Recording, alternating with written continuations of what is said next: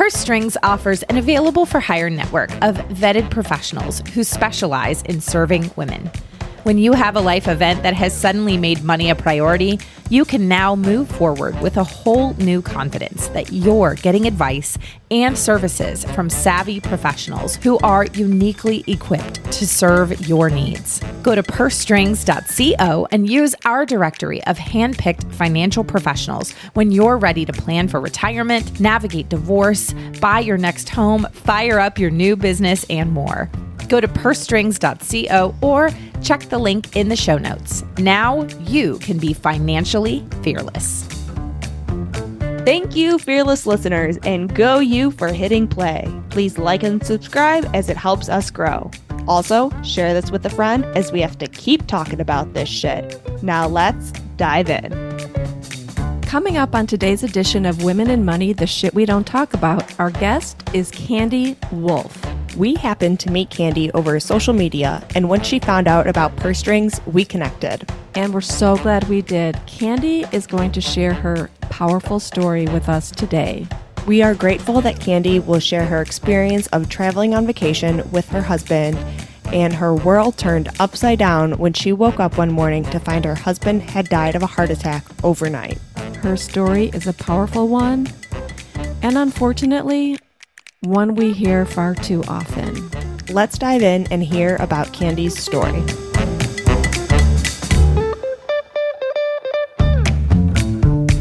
Gloria Steinem once said, We will never solve the feminization of power until we solve the masculinity of wealth. Barbara Provost and Maggie Nielsen are the team at Purse Strings that will help you navigate the ins and outs of financial independence so that you can be financially fearless. This is Women in Money, the shit we don't talk about.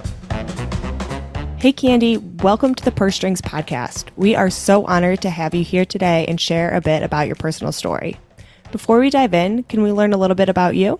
Yeah. Um, first of all, I want to thank you so much for having me. I really appreciate it. Um, I think that what you guys do is amazing, and I'm excited to be here to be able to help one more woman, hopefully. So I live in Minnesota currently. I am a mother of three boys.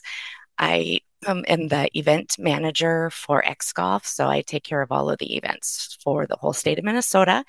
And in the meantime, I've started writing a book about my whole situation in Cabo from my husband passing to all the financial stuff. And then um, we're going to actually put in in the end of the book my recent trip back down there to spread his ashes as well. So that's super exciting for me. So I'm very, very busy between work, my book, and then my youngest is a senior. So we're trying to figure out colleges and all that. Mm fun stuff this year. Um, so navigating that, it's very interesting. Yeah. Sounds like a lot going on for you because this is fairly recent, right? I, I would just love you to kind of start at the beginning of your story about going on vacation with your husband and, you know, share what you'd like to about the situation and what happened. How does that sound? Sounds great. So, yeah, it is recent. It was just actually nine months on last Friday, would have been the nine month anniversary. So in January, I turn was turning 50 last January and you know through covid and everything we just hadn't really had a vacation. You know you just nobody was going anywhere. So mm-hmm. last fall i told my husband i'm like we got to go somewhere. There's the two of us. We need to get out of you know get away get away from the kids and so let's go celebrate you know my 50th and we love cabo. Like every ever since we went there starting in 2012, we just fell in love with it. So it was, of course, the place of choice. Mm-hmm. Uh, we have a dear friend that has a house down there, and that's normally where we stay every time. Well, this time it was kind of different. The house was already um, being used the week that we had booked our vacation. So we thought, okay, well, we'll stay at a resort and close to Cabo, you know, where we can walk everywhere and we'll be right down on Medano Beach and it will be different experience and it will be fun. Uh, so we went um, the end of January of 23. And the first um, few days, I guess, kind of back up, my husband had had a hip surgery and a knee surgery last year as well. So taking into account, like looking back, at things. It was, I had thought some of the tiredness and everything was from surgery. So, got it. Got um, it. Mm-hmm. Yeah. To let you know that. So, you know, the first day we got there, super excited. So we walked the beach down, you know, downtown Cabo and back. And right away, his knee, or, you know, his knee was hurting and he was tired. And I'm like, oh my gosh, this is not good, you know. So he went and rested. And, you know, we had a good, you know, four days down there celebrating. But it was interesting, you know, he had been tired a whole bunch and was sleeping. And I just figured it's, you know, we've just been walking and doing so much that mm-hmm. that's why he was tired. Well, uh, January 27th, um, 23, I woke, my phone rang actually. At, it was 7 Eleven, and it was uh, Dodge of Burnsville calling about my car. And so, of course, I answer it and, you know, talk to him about my car's ready to get fixed. And I was like, I'll call the kids, you know, they'll come pick it up. It's all good. You know, you think it's a regular day. I had um, looked over because funny. I have restless leg syndrome, and my husband snores so much. So yeah. I ended up sleeping on the pullout that night just because my legs were so bad. And so when I got off the phone, I kind of just looked over, and he was really still, and it was super quiet. And I'm like, this is kind of really strange. And his head was kind of buried into the sheets a little bit. And so I got up and walked around, and I felt his feet, and they were cold and I climbed on the bed and, you know, was touching his back and he wasn't breathing and he was he was cold. At that point I I knew that he was not alive.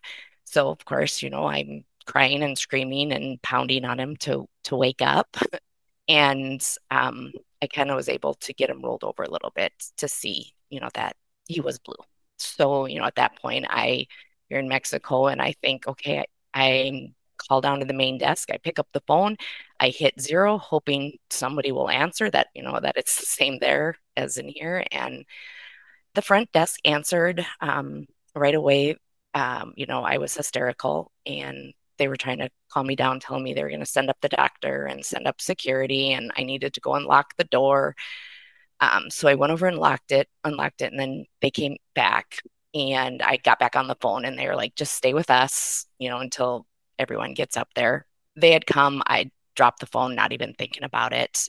They put the oximeter, you know, right on his finger. And of course, there was nothing, you know, and basically I, they all kind of just left me in the room. It was, you know, they're like, yeah, he's, he is passed. So they kind of leave and I'm sitting there with my husband.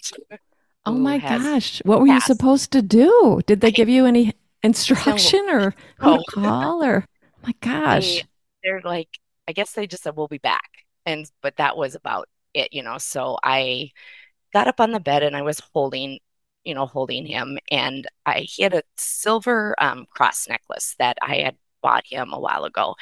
And just in my head, I just felt like God was telling me, you need to take that off. You got to get that off of him. And so I, you know, unhooked it and, you know, he was kind of getting, you know, stiff because rigor mortis had set in. So I got it off, stuck it in my pocket, and then this girl walks in or knocks and comes in, and she becomes my literally my guardian angel for the rest of the time. Um, she was one of the a staff member from the resort who walked in and she, you know, introduced herself, and she's like, "I'm going to be here with you through this whole thing." So, you know, just know that you can trust me and I'm I'm here to help. You know, and she's bilingual, so which helped. Mm-hmm. Um, but the first thing she asked was, "Where's your husband's phone?" And I'm like, "Are you kidding me? That's like the last thing I'm thinking about where his phone is." And I'm like, "I'm like, I have no idea. I don't know." And she's like, "We have to find your husband's phone." So she starts searching around, and she ends up finding it right before first set of police come in and sticks it in her pocket and then the police this is the first round. They escort me out. You know she's like okay we have to leave. So i went to try to grab my purse you know to take with me and they're like nope this is a crime scene. You can't oh touch oh my gosh. anything. Yeah. Like a crime scene? Oh my good you know course then panic sets in and sure because you're in mexico exactly and I don't speak Spanish. so I wasn't able to take anything with me. Um, I did have my phone in my pocket and she had my husband's phone. So um, so they brought me to another room because they're like, we have to do the investigation, you know. And I'm like, okay. And by this, you know, I'm like literally out of my mind. Mm-hmm. Like, this is not real, like totally It's a bad, bad dream. yeah, that's what it's like. yeah. Am I going to wake up and this is going to be over? But it wasn't. um, yeah, so then they took me to another room, and then the U.S. Embassy ended up calling me, telling me kind of what you know was going to happen. You know about um, I had to make a decision whether or not I was going to cremate him, I was going to ship him back, and I'm like, are you kidding me? This is all like within an hour of me oh my gosh. like realizing my husband had passed. It was really and really, really insane. so, anyways, it probably was a good four or five hours, you know, that they did the investigation and er, you know all that stuff up in the room. And but um, my friend was with me the whole time, and you know she kept trying to get me to eat, to take a shower, and I was like, "Are you kidding me? I I don't want to eat. I don't want to shower. I want my stuff. I want my husband." And um, but she was really, really sweet, sweet, sweet angel. So, you know, in the meantime, I'm calling my mother-in-law, calling my parents. Um, my middle son, who's 20, well, he was 20 at the time, was staying with the youngest, who was a junior at that point. And my so my mother-in-law was Arizona Winterbird, and my parents are Winterbird. So um, my all my parents, and the first thing my dad wants to do is, you know, he's in um, down by like Goodyear area, so more southern, um, Mm-hmm. Mm-hmm. not not Tucson down that way. But um, anyways, he's like, "All right, we're driving down." I'm like, "Are you kidding me? You are not driving through Mexico. You're you guys are going to be 80 years old. You're not driving through Mexico." And Mhm. I'm like, "Dad, I need you back in Minnesota with the kids. I have no idea how long I'm going to be here. I'll deal with this, you know, just pack your stuff and get to Minnesota. So they packed their stuff up and drove straight up to, I don't, can't remember how many hours it was um, to get here to the kids.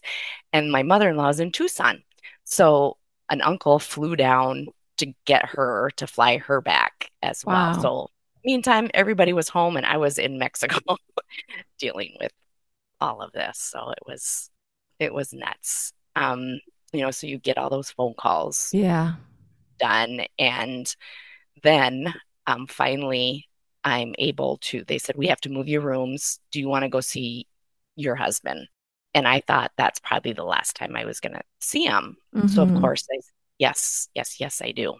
And thank God that like so the bellman, a couple of them came with me and and my other friend from the resort and they had yellow tape, you know, on the door. And of Oh course we were on the eighth level, the top floor, and you know, everyone by that time is, you know, there's chaos going on. So Mhm. everyone's staring at you and um, you know, they did the best to try to keep people away, but Mhm. um, as soon as I saw that yellow tape, like I just got nauseous and they took it down. And like when I walked around, they had him completely flipped over.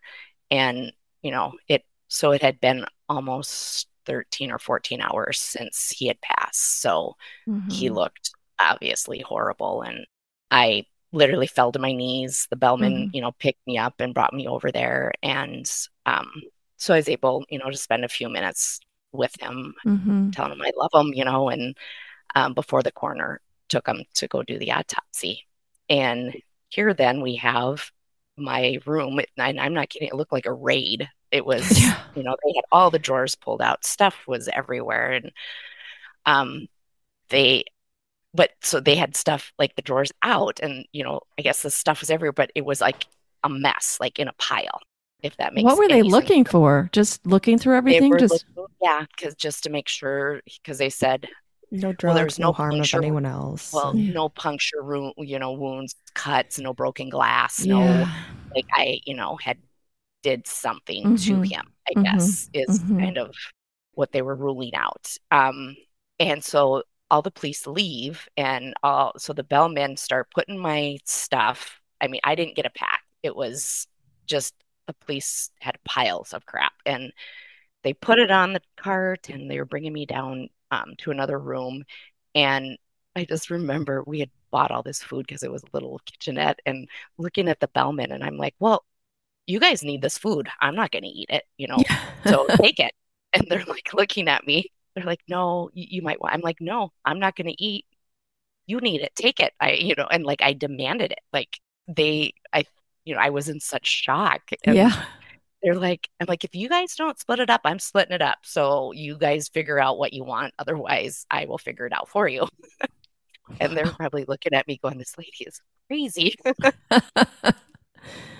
um, so we get down to the new room, and my other, you know, my friend from the hotel, she's like, "All right, now we need to find your wallets." And so we dig through, and I find my husband's wallet. I open it up, all the cash is gone.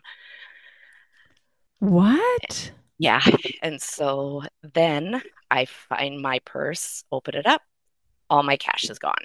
No. And, yeah, and I I just start crying. I'm like, are you kidding me? Like they stole all of my money.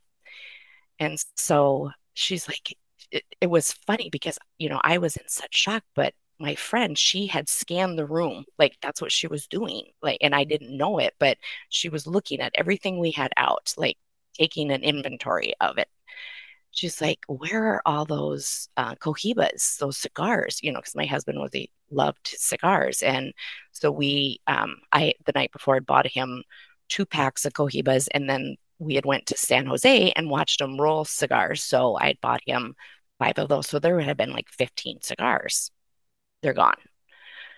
Um, oh my I'm god. Like, oh, okay, let's see. So then she's like, gets out a piece of paper and she's like, all right, now we got to document all this. And so then it was like, all his Oakleys were gone. We had some clothing that was gone. They even took my contact lenses, which I'm like, why? Who took why? all this stuff? The police. And so we we made a report and talked to the um the general manager, whatever, and he said, well, we can submit this to the police, but here's the case is three different sets of police went through. So we have no idea who took all this. And I'm like, are you kidding me? We're going to submit this to the police. I'm in Mexico and they're going to know I'm accusing them of stealing all my stuff. My husband's passed. And I'm like, no, I don't want to do right. a report right. I'm like, when I get back into the US, that will be another story, you know. But I'm like, who steals stuff from someone that just lost their their spouse? But That's crazy. Yeah, it was it was nuts. So here I am in Mexico, no cash whatsoever, you know, credit cards. But um, yeah, that was an interesting day. Um, the funeral home person, you know, ended, you know, come during that time as well and, you know, asked, you know, so what do you want to do? And it's like, well, I said, he came with me down here, so he's going home with me. Um, so I'm to have him cremated, you mm-hmm. know? Mm-hmm. And then it was the right choice to make, I believe, because talking with people, it's so expensive, I guess, by the time you buy the casket and then yeah. you have to pay for the airfare and it, you know, and here I'm thinking, I have no money right now. Like, what, what am I going to do? And so uh, you know, we decided decided to cremate him so he could come home with me in his little box. So the next that so that day we talked about it and it's like okay this is what's going to happen but they have to do the autopsy first and then we'll go from from there she's like i'll call you but you have to do an interview and i'm like okay you know i i've never been through this before so i'm naive mm-hmm. and I'm an mm-hmm. interview. I don't think anything of it. And I'm like, okay, sounds good. And it's like, well, I'll come pick you up at nine o'clock in the morning. We'll go do it. All right. So next morning, the funeral home person comes and gets me, and we're driving. And she's like, So that's where he'll be cremated. That's my office. There's the funeral home. And then we just kept driving. And at that point, I'm like, Where are we going? You know, so I take out my phone, text my brother in law, and I'm like, FYI, I am in the car with the lady from the funeral home. No idea where I'm going, but just know who I'm with right now. Right. Were you yeah, scared? So, I bet you were scared. At one point, I was, yeah, I'm like, are you kidding me? Like, where are you taking me? So then I finally did ask. I'm like, so where are we going? And she's like, oh, to the police station. At that point, I, I wanted to throw up in her car because I'm like, I'm never going home. Like, I'm going to go to this police station and I'm going to jail. Like, Oh my they're gonna, you know, that's all I could think in my head. And it was funny because my Apple Watch is like going off, when your heart rate is abnormally oh. high. Oh It's like, yeah, it is. It was, yeah, so super crazy. So we walk in and get into this room where there's one girl and then two detectives, and they're they're big guys and they're sitting behind their desks with their arms crossed and their legs crossed and you know straight face on them. And I am just I'm trying my best to hold this together because I know they're the ones that took everything from me. Oh yeah. and I have no control of anything right now. You know, it's my life has completely spun out of control. So I was able to keep my phone though, and I was texting with my brother-in-law, and they're speaking Spanish. And so I we were there for three hours, and I kind of just sat there, and they were, you know, going back and forth, asking questions, and then you know she would ask me a little bit, and then so the funeral home lady was interpreting for me. And I just, I remember just telling everybody, he's so cold. He's so cold. You know, like that was what kept going through my head. And, you know, all I heard her say was muy frio, muy frio. So I Mm-hmm. knew Mm-hmm. they were talking about that. That's like a few words I know. um, then probably they kept asking about the phone. Why the, why was the phone off the hook? And I'm like, are you kidding me? Like my husband's dead and you want to know why the phone was off the hook? And so I just was like, I'm sure I just dropped it. You know, I was talking with the the people down the front desk people and they Mm-hmm. told me to stay on the phone until someone came and like, I'm sorry, but it was the last thing I thought to hang up the phone. I just dropped Mm-hmm. it. Mm-hmm. So finally, I looked at the the lady that I was with and I'm like, is anyone going to tell me how my pu- husband died? And it was like no big deal. There, the right out of their mouth was, oh, made a massive heart attack. And I'm like, so why am I Yeah. sitting here being questioned about all this? And you knew he died of a massive heart attack. And, you know, they're like, no puncture wounds, none. And I'm like, of course not, you know, Yeah. but yet I'm being, eh, you know, interrogated in a sense of stupid things. So that went on, but literally uh, texting my brother-in-law the whole time. And they, he had a, we have a really good friend that actually had a- an attorney on die on speed dial for me if Oh, I needed it Good. because, you know, what Yeah. do you do? Yeah. Yeah. So did they finally let you go and let you go home? So they let me, yeah, so they it was a little over three hours and they finally left. And oh, I guess I step back to, I guess what completely took me by surprise was when we walked into the room, the detective's room, they had a file, two files. And one was Ross Lindsay Wellhoff and the other was Candace May Wolff. And so that's why I guess, you know, too, like went right and I walked in, I'm like, oh my God, they have a file on me. Yeah. I'm going to prison, you know?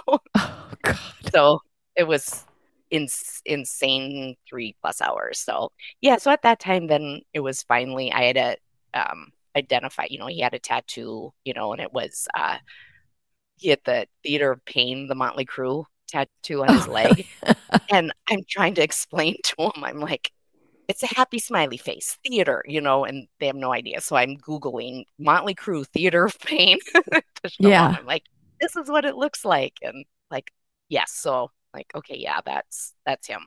So then I get to go back to the hotel, and then she tells me that she has to talk with the coroner to see, you know, when we can they can do the um the cremation, you know, because right at this point, this was Friday. We were supposed to be leaving Saturday. Mm. So I then have to, you know, call Delta and try to figure out when I'm going home, and which I don't know because they have no way of telling me when I'm going home. And so, anyways, um, we get back to the the hotel, and she's like, "Okay, I will call you and let you know when the cremation will take place, when I'll have the paperwork and all that." So just go relax, have fun. Oh my gosh. like, okay, You're in am I gonna Cabo. Yeah. So, um, my friend again from the resort met me right away, and she's like, "You know what? Just go sit down on on the beach. You just go talk to them. Go sit down, go enjoy yourself as much as you can. You know, the the ocean is so healing and mm-hmm. like just, you know, go talk to God and just go cry, go do whatever you need to do, but go down by the ocean. So I did. I spent that afternoon down there and then later that day found out I would get the um, ashes at around noon on Sunday. So then I could make my plane, you know, everything to go, my plane arrangements to go home, get the driver. So, which was good. So finally, Monday, um, I got home probably like at 10 o'clock Monday night. What a relief, huh? To get out yeah, of there. It was, oh my gosh, you have no idea. and it was, it was crazy because, you know, you go to the airport and here you have this box of you know, my husband's in a bag in Isn't this heavy crazy? box, you know, and I have all the paperwork. And I have to say, Delta was absolutely amazing because as soon as I walk in, you know, I go through the line, the guy asks me, you know, why were you here? And of course, I start crying and like, well, it's for my 50th and my husband's in here. And he messaged, he must have like called somebody. I was able to get right up. There was a red jacket lady up there um, moving me up, getting me the best seat possible and saying they're going to take care of me. And so nice. That was really, really nice. You know, that it's like they knew how stressed out I was. So they yeah, took care I bet. Yeah. So, so, you know, you that's the end and then you get home. right. Then you get home and yeah, I mean, did you have to wait? Did you have to pay for the cremation and all that? How did you pay for oh, well, that? Gosh, yes. Forgot to tell about that. That was an interesting story. So before we could even have him cremated, she had picked me up. Okay, so Saturday, I was at the police in the morning for those three hours, whatever, brought me home back to the hotel. I spent three, four hours outside. She picked me up later on that day and we had to, so I could go pay for the cremation. And um, the girls at the, my friend at the hotel was like, use your husband's credit card because I believe if you use that, you, you, know, he's passed away, you won't have to pay for it. Your name's not on it. And then all I can think about is that's fraudulent. I'm going to, I would get in trouble for that and mm-hmm. you know, mm-hmm. pass. Like, I can't do that. So here I pull out my American Express and she's like, oh, we don't take American Express. Oh my God. And it's $1,700. So, you know, I'm like, well, I've got to charge it because mm-hmm you know, I have no cash to pay you. Um, and so then I take out my Verizon card or no, I was my Apple, my, yeah, my Apple card and tried it, declined, you know, because I'm in a foreign country. So then I take out my Verizon credit card, hand it, and at least right away they pinged me, you know, and said mm-hmm. fraudulent mm-hmm. activity, is this you or not? So right then and there I was able to good talk to someone and get that process. So that was um you know stressful because i'm like okay now great i can't even pay for him to take him home because you don't take my american express card. Yeah so wow. yeah so was... when you got home did you have any financial people to call? Like fine let's focus on your finances right? Like what are the next yeah. things that you do? So that's you know i thought my world was upside down when my husband passed but then you know i got home and um, you know we had joint accounts. So I knew how much was in our checking and savings accounts.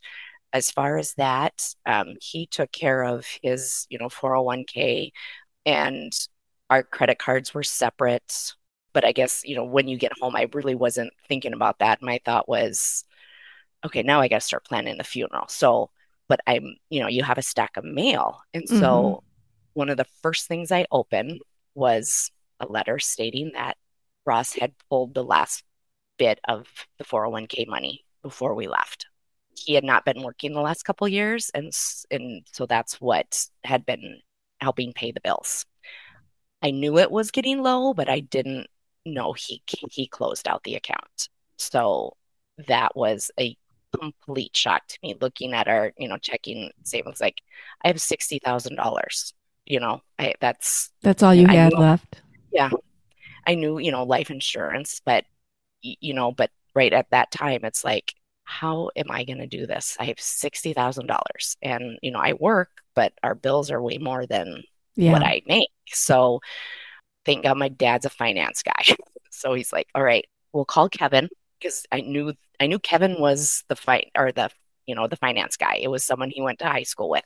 I'd never met him before, but I just knew Kevin Mm-hmm. takes care of his finance. They're the 401k and the kids 529s. hmm So my dad's like, well, let's let's focus on getting the funeral, um, and we'll deal with this, you know, little by little. But then to top everything off, I had already scheduled a surgery for a week after we got back from Mexico down in Rochester, down at the Mayo Clinic. And I'm like, I got to cancel the surgery. I can't do it. My dad's like, nope, I'm taking you down there. You're going to do it. We're here to help. And um, you're getting the surgery. You're, you know, Ross would want it. And I'm like, oh my, what, what else can we add to the plate here? Yeah, right. Exactly. And so, you know, here I know I have like $60,000 and I show up and the insurance thing hadn't went through yet. So they're like, well, your ins- this really isn't paid for, so you need to sign that you'll pay $30,000 if the insurance doesn't approve the Oh my God. surgery. And I'm like, oh Lord. Um, you know, what do you do? You're you're there. And Yeah. So like, well, it's in God's hands. Hopefully it comes through. And um, so I guess my dad, I don't remember this, but it must have been when they put drugs in me or whatever. Um, I told him that, or they had told me insurance approved. So that was kind of a, a relief, at least for there. So, so anyway, so you know, that week we were home, but from the time I got home to the surgery, my dad, you know, and I'm like, I don't know, I don't know what we pay. I have no idea. My husband took care of everything. Like, Mhm. I don't know who who that where the house payment is. I don't know the utilities. I I I know our insurance guy is his cousin who I know. Think, you know, Mhm. um, life insurance, I I am sure it's in the lockbox. Well, thank goodness for my child for remembering because I'm like, I don't even know how to get into the lockbox. I don't remember the code. So yeah, so you get home, you're dealing with a death, and then your finance, you have no idea what's going on, like what's going to happen to your your life yeah. because I I was that person who, you know, was just sat back and said, "Okay, you got it. You know, we're Yeah. we're fine." You know, he was just a very traditional man. Mhm. And so at that point, then you start digging through. It's like, okay, so how much is our house payment? Who does the house payment go to? Utilities are all in his names. Oh, guess what? The vehicles, all four the vehicles are all in his name. Nobody else's names. you know, so you start digging into all of this and it's it just starts snowballing and you just you don't even know where to begin. It's It's a so lot. it is. But he did have life insurance. Yes, so which was good. Um, and that was a little bit of a, a struggle as well, being that he died out of the country. Mm. Um, and it was two different, one was through State Farm and one was through um, what it used to be the, the General. I don't know who it is Yeah. now, but that's who it was with. And so I had a State Farm agent, but I did not have an agent for the other one. Mhm. So I had to take care of that like all on my own. um, Mhm. and State Farm, actually, it's just funny. Like when I had the agent and he was amazing, but I had to do an, an interview. They had to do an investigation. They sent somebody to Cabo. Then they had they got all the paperwork They back, sent which- somebody to Cabo? Yeah, because the lady told me that five percent of of deaths outside the United States that have life insurance are fraudulent. Like people are really alive. Oh, so Oh, God. I'm like, oh, she's like, and I, I'm not saying that this is you, Right. but it's their policy. Like Yeah. that's what they have to do. She's like, we're not, you know, it was two hundred and fifty thousand dollars. She's like, it's not like millions, but yeah. and the funny thing is, we had had that policy for like 14 years, and I think we had the general for like four, and that was, you know, like 250,000 as well. Um, I ended up getting the general's life insurance with me doing everything within three weeks, Wow. and it took almost five months to get State Farms. So, Wow. but it was a relief, at least when that money did come through, Yeah. because You needed it. Yeah. I did. And then all of a sudden you think, oh my gosh, this has to last me till I die now, you know? Yeah. Like, what do you do? So what do you do? So it's tough, you know, and not knowing, not knowing passwords to get into the phone, not knowing the password to get into his computer, not knowing how to get into his email. Um, we even took his computer up to the police station, which is right around the corner from me. And I asked them, I'm like, is there any way you guys can get into this for me? Because my husband passed, you know, I had death certificates from Yeah. Mexico at least. And they're like, no, because we don't know hmm if there is an ongoing investigation or anything. Mm. So they couldn't help me. But my middle son's an IT guy, so he at least got me into the emails Mhm. because as the house payment, all the utilities, everything was all electronic. Like I there's no paper trail. So I didn't even like where to begin. So, you know, we talked, and I know you're writing a book. Right? Telling your whole story. Uh, but focusing on the financials, which is what Purse Strings is all about, give us some advice that you would give to women based on everything that you've been through in your whole story. my gosh, yes. That's why I am writing the book, um, Lost and Found in Mexico. And it's, you know, it's on that story, but it's also it's tied into kind of what you guys do as well, which um, I think you guys do an amazing job. But it is knowing um, every couple, I don't know, I don't care who you are, needs to know like where where the money is, you know, how much money there is, who is your agents, you know, who, who does the house payment go to? Where are you at on the house payment? Do you have a second mortgage on it? Um, you know, vehicles. There should be two names on those vehicles, not Mhm. just one. Um, thank goodness we, you know, we had joint accounts at the bank. And, you know, I know the bank people very well, but we had to, as soon as someone dies, they stop all automatic payments, which means every single utility, all of our house payment, everything got stopped. And the, everyone kept saying, you have to make sure you pay your house because you cannot lose your house. You got to pay that house payment. I don't even know who to pay. Yeah. Come at me because then I'll know who I'm supposed to pay. exactly. Um, yeah, and so like my name was was not the mortgage, but on the deed. So thank God it was on at least the deed of the house. But yeah. That you were part of the, yeah. Yeah, Wow. but just and just knowing Oh. that, right? Where's my name? What am I, what are my responsibilities? That is so important. it's so important. I mean, everyone needs to know where everything is. Like you need to know the accounts. You you know, like with credit cards too. I thank God, you know, he had like three of them that he kept in his wallet. So I was able to call, you know, and get those canceled. But if somebody has more credit cards than what they carry with them, Right.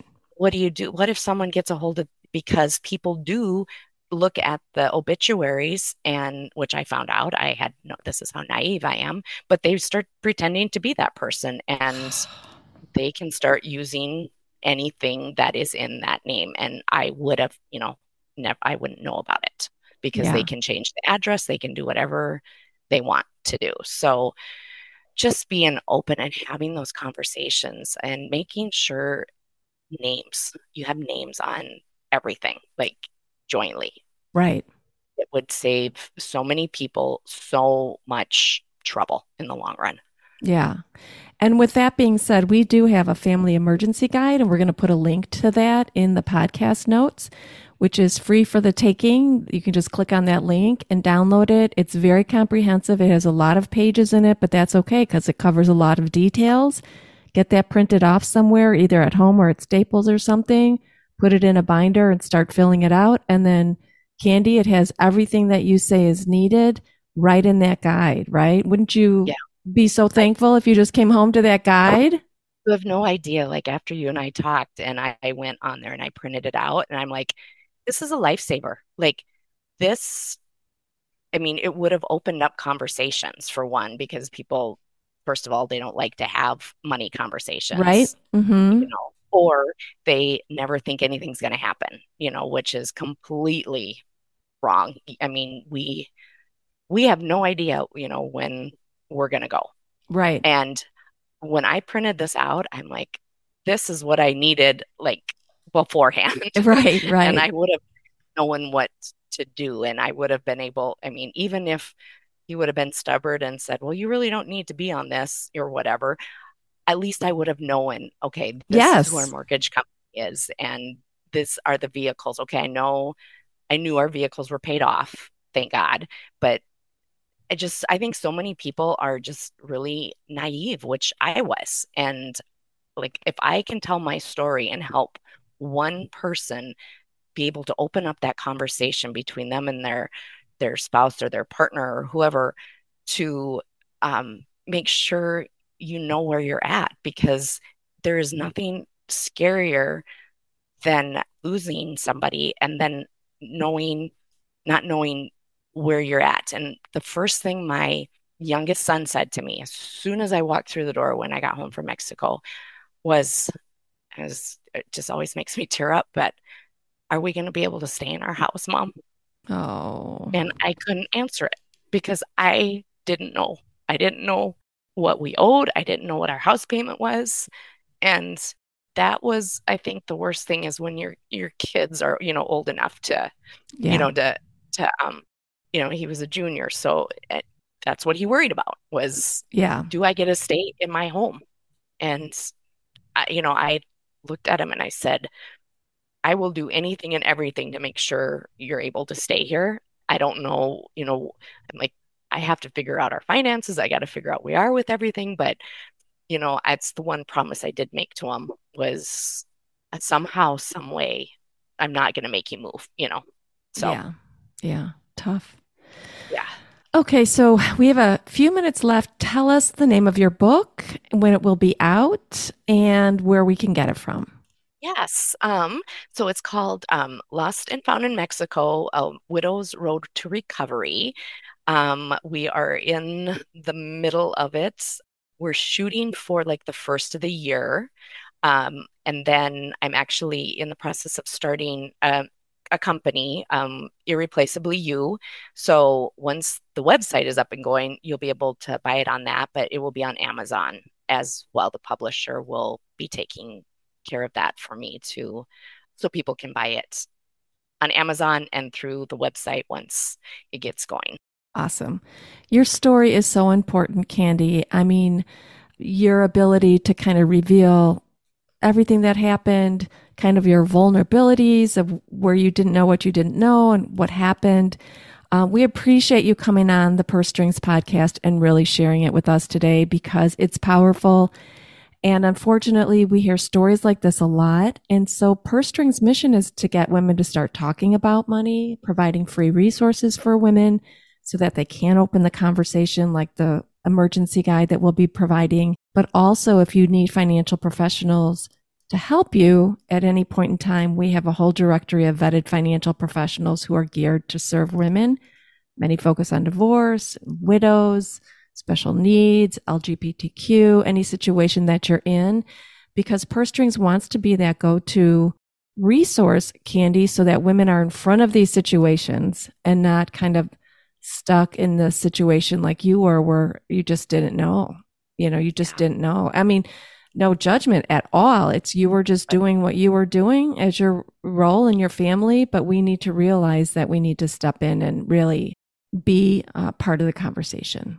Yes for sure. And i'm so glad that we met before my book got pub- is being published as well because i'm i want you know to put you your Strings in there as a resource because um, I do want to have a resource page because what you guys do is so important. And I'm not kidding, like it would have saved me months of stress. Yeah. of, you know, having everything in one spot. So it's, I cannot ex- say it enough that people need to get your packet, download it, and fill it out and keep it somewhere but they need it. Yeah. Thank you. Well, thank you, Candy, for coming on today and sharing your powerful story. Um, I'm sure you're going to help many, many women um, by sharing it. We hope to help as well by having them grab that guide and take care of themselves and their family just by completing it. So, anything else to add, Maggie? Uh, no, yeah. Thank you again, Candy, for sharing your story. That was um, really brave of you and we appreciate you sharing it. So, um, yeah, let's take some action, dive into our financial conversations, and thank you everyone today for listening. So, please like and subscribe, and we'll talk to you all soon.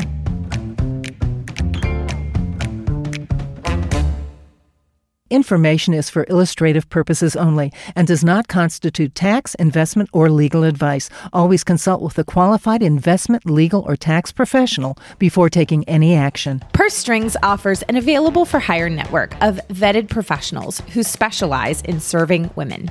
When you have a life event that has suddenly made money a priority, you can now move forward with a whole new confidence that you're getting advice and services from savvy professionals who are uniquely equipped to serve your needs. Go to pursestrings.co and use our directory of handpicked financial professionals when you're ready to plan for retirement, navigate divorce, buy your next home, fire up your new business, and more.